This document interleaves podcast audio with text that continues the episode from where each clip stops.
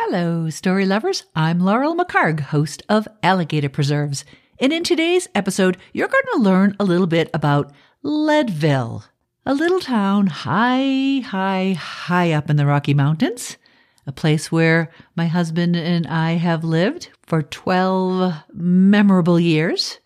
And before I tell you a little bit about my own experience living there, I'm going to share a piece written by Marcia Martinek, the editor of the Herald Democrat newspaper, with her permission. So stay tuned.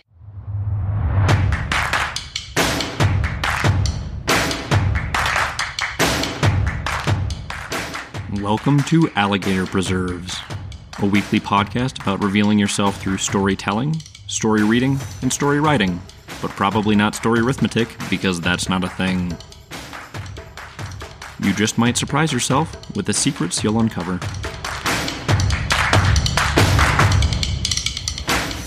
When I read Marcia Martinek's December 12th editorial entitled Describing Leadville, I knew I had to share it. And so I got on the phone with her right away and asked if I could. And she said, Of course.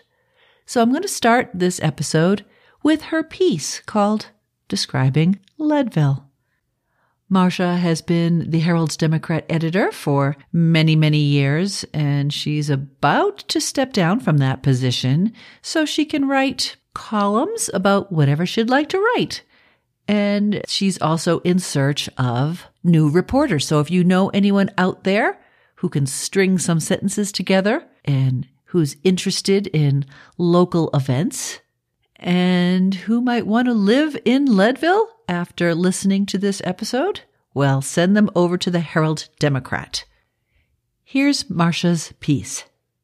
We've recently been interviewing reporter candidates here at the Herald. We advertise nationally and generally run across a few who have never heard of Leadville before. Some have never left the east or west coasts and ventured into the midsection of the country. Generally speaking, these are people who have never run or biked 100 miles. They have never dialed a random Leadville number to beg an unknown Leadvillian to mail them a melanzana. They have never skied, or if they have skied, they haven't done so on a mountain of any significance. None of this means they wouldn't be a good candidate for a Herald reporter. The trick lies in describing this community in a realistic way without scaring them off. It's one thing to portray Leadville in a tourist publication in order to attract visitors. It's another to lure someone here who won't flinch when the third May snowstorm arrives. Where in Colorado are you? One applicant asked. Up high is the response, high as you can get. Hard to explain to someone who has lived their whole life at sea level what it means to live at 10,200 feet. You will get used to it, we usually say, because we're generally talking to someone young, and thus someone who will be able to acclimate. So, how does one actually describe this community? Well, at one time, it was the richest community in the country, thanks to mining. It also was known throughout the nation as the wickedest community in the country, again, thanks to mining. But those days have passed. We clearly aren't the richest and haven't held the title for wickedness since the days when the soldiers training at Camp Hale weren't allowed to come into town.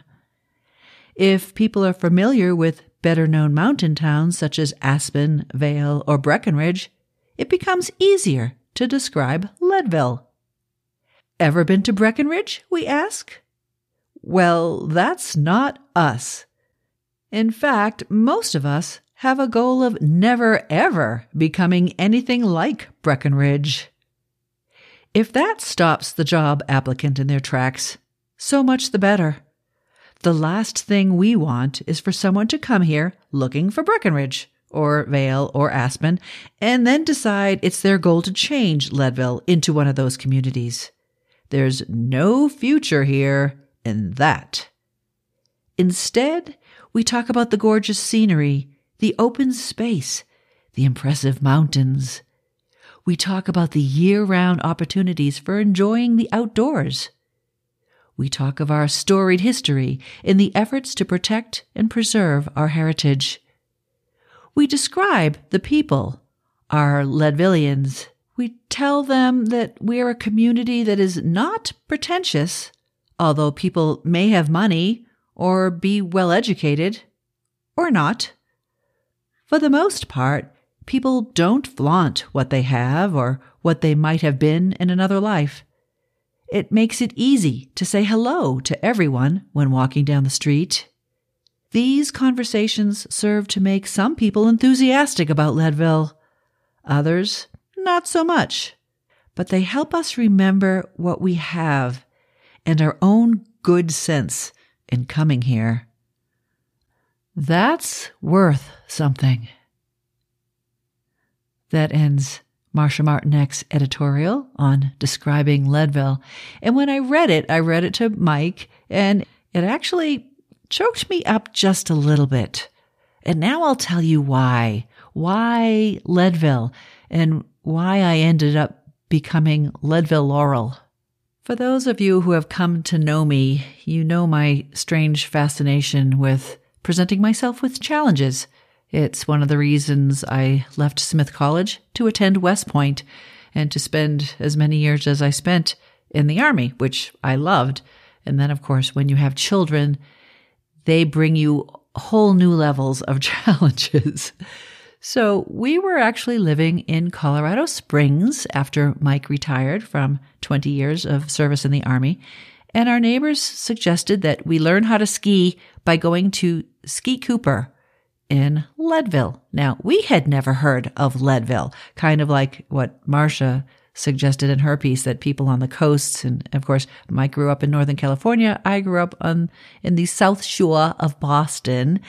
I had never heard of Leadville and I never really knew that we'd end up living in Colorado. Anyway, we were in Colorado Springs for four years and that's how we discovered Leadville because we went to Ski Cooper to learn how to ski and snowboard and it was wonderful. And we stayed at the Leadville Hostel and Inn. That was our home away from home. Well, my first impression was far different from Mike's when we first drove into Leadville. Mike felt right at home, immediately, immediately at home with this old mining town. I, when we first drove in, I was horrified. I'll just say it right off the bat. I thought, holy mackerel, who could live here?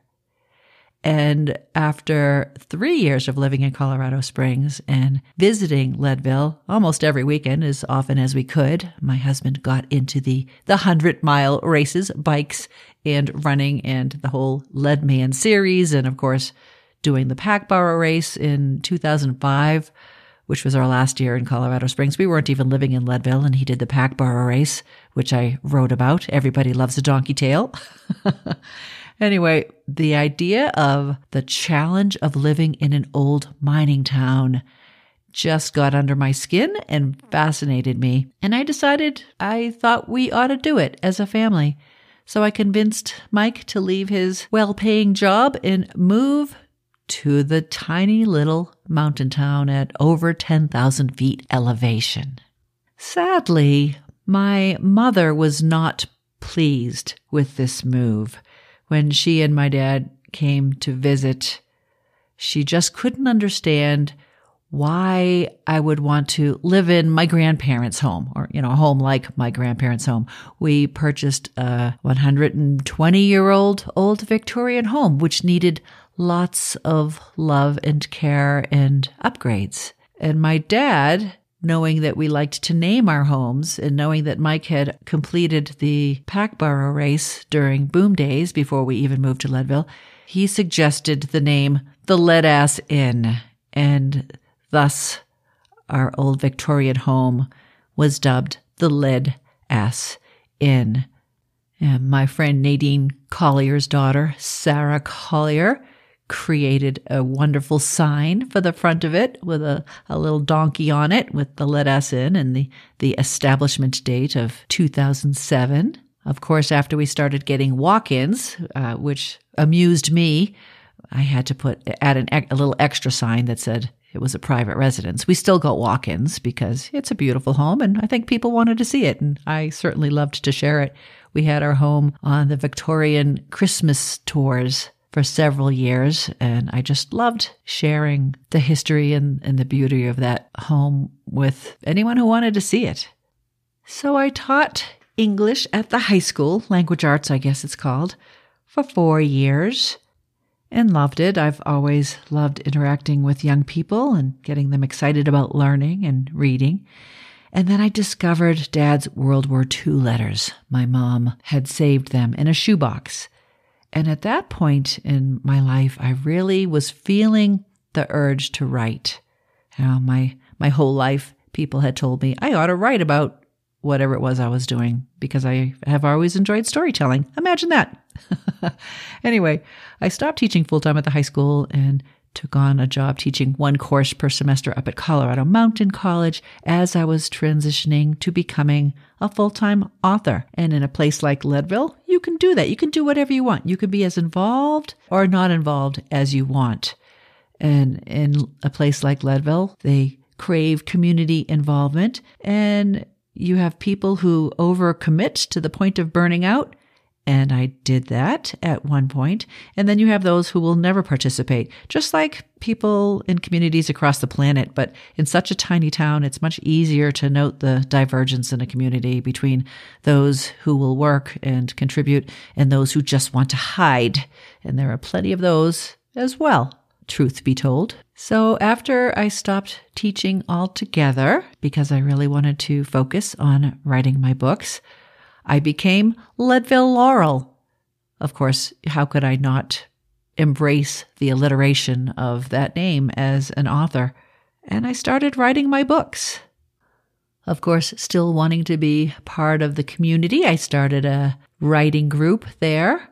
We started as Cloud City Writers. And that's where I met other authors and writers and poets, Carol Bellhouse and Stephanie Spong, becoming my mentors in their own ways and helping me develop as an author.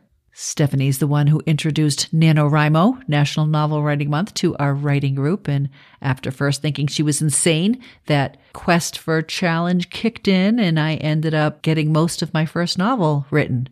And that's how I ended up finally publishing Miss, the book that I had threatened my seventh graders with seven years earlier. For 12 years in Leadville, I was surrounded by inspiration. My walking buddy, John Stewart, and I would walk up the east side every morning until it got too slippery or too dangerous to walk. And just being surrounded by the mountains, so many of my scenes for my Water White series came from those walks in those talks in those suggestions John might make that would take me to crazy places in my fantasy adventure world. And of course, also for those who know me, you know that my goal as an author now is to write in as many genres as I can and to, to publish in as many genres. And suddenly the idea of creating a calendar came to me when Stephanie Spong asked if I would help raise funds for the Tabor Opera House, the historic Tabor Opera House. And that's how the Calendar Girls of Leadville project came about with our fabulous photographer, Elise Sunday, and all the crazy, wonderful, amazing women who took a chance at being in such a risque project. And now, years later, people are still asking for the calendar, and it's, I think, still making a few bucks here and there for the Tabor Opera House. That was wonderful fun, and it was a completely different project, something I never would have done, I think, anywhere else but Leadville. So, how was it that I came to leave such a place? How could Leadville Laurel leave Leadville? Well, the truth is, I felt I was too young and too vain, honestly, to be hooked to an oxygen machine at night. It was something that happened, oh, a few years ago, and it devastated me, frankly. Living in Leadville is tough. And again, when you're over 10,000 feet in elevation, sometimes bodies protest And sadly, mine did. It made me very angry too at the time, very angry and very sad. So I let Mike know that that wasn't how I wanted to live. And being the most amazing husband in the world, as he has been for over 36 years, he started his search for a job that would move us to an elevation with more warmth and more oxygen.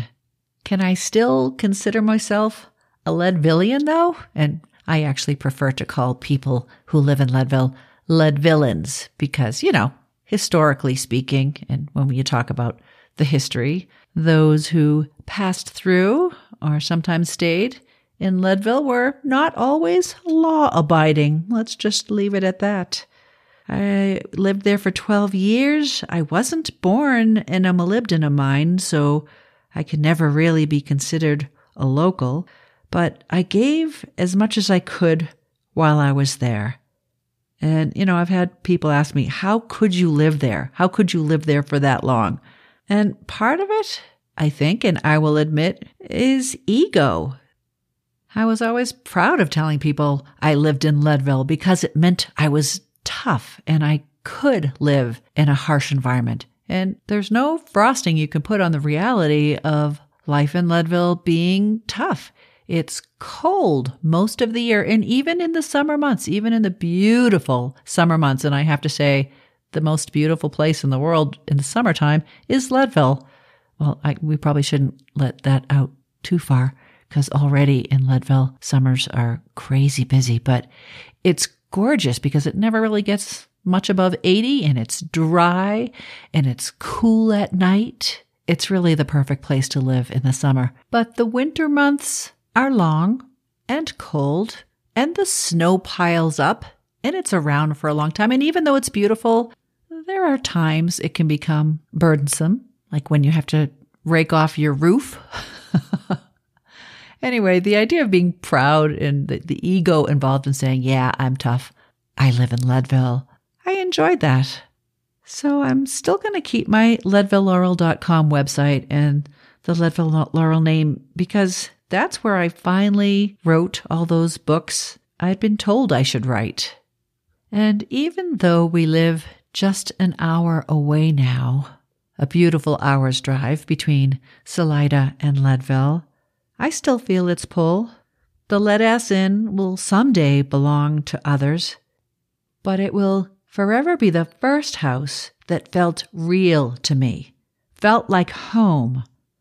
Perhaps even, yes, felt like my grandparents' home, like their little Victorian home in Halifax, Massachusetts, where I always felt loved unconditionally. I have new challenges here. There's more writing to do, more podcasting to do. I'm going to start a new podcast next year with just my Dark Ebb stories, and my book Dark Ebb will come out early next year. I'll be coaching others with their writing. I have a huge garden I need to replant and harvest this year. And there's a community here also craving participants. My friend Stephanie said, don't join anything for six months. And even though we're closing in on that, and I almost joined the marimba band, I decided instead that I'll sing and dance by myself for a while around our new home, where I can sweat a little bit in the summer and breathe more freely year round. I want to thank Marcia Martinek for allowing me to share her piece describing Leadville, which again is in the Herald Democrat, the March 12th edition. And again, if there are any reporters out there who, after listening to her piece and after hearing about my experience with living in Leadville for 12 quite amazing years, they're looking for reporters. If you've never heard of Leadville, look it up. Check out all the amazing opportunities that you can have in a little town like that because I'm telling you, the ama- the opportunities are endless. You can be whatever you want to be there. Even a calendar girls model. to my listeners out there, I hope you enjoyed this episode about Leadville. You can find today's show notes with links and photos on my website at leadvillelaurel.com because I'm keeping that. You can email me at laurel at strackpress.com. And follow me on Twitter at Leadville Laurel. If you enjoyed this and other episodes, please subscribe to Alligator Preserves wherever you get your podcast to keep up with my latest episodes and tell your friends about it. Share, share this episode with someone you think might enjoy it. I hope you'll help support Alligator Preserves on Patreon. Check out the rewards you'll receive at patreon.com slash alligator preserves. And join me next time when I'll talk about something completely different. Until then, I'm going to go upstairs and spread some wild berry preserves on my toast sent to us by our good friends, the Winkles in Ohio. Thank you, Marjorie and Marshall. And to everyone else, be good to yourselves and to others. See you next time. Bye. Alligator Preserves is hosted and produced by Laurel McHargue, with technical support provided by her husband, Mike McHargue. Follow her on her website at leadvillelaurel.com, where she writes about life, real and imagined. If you enjoyed this podcast, you might enjoy her books. Find her work at amazon.com.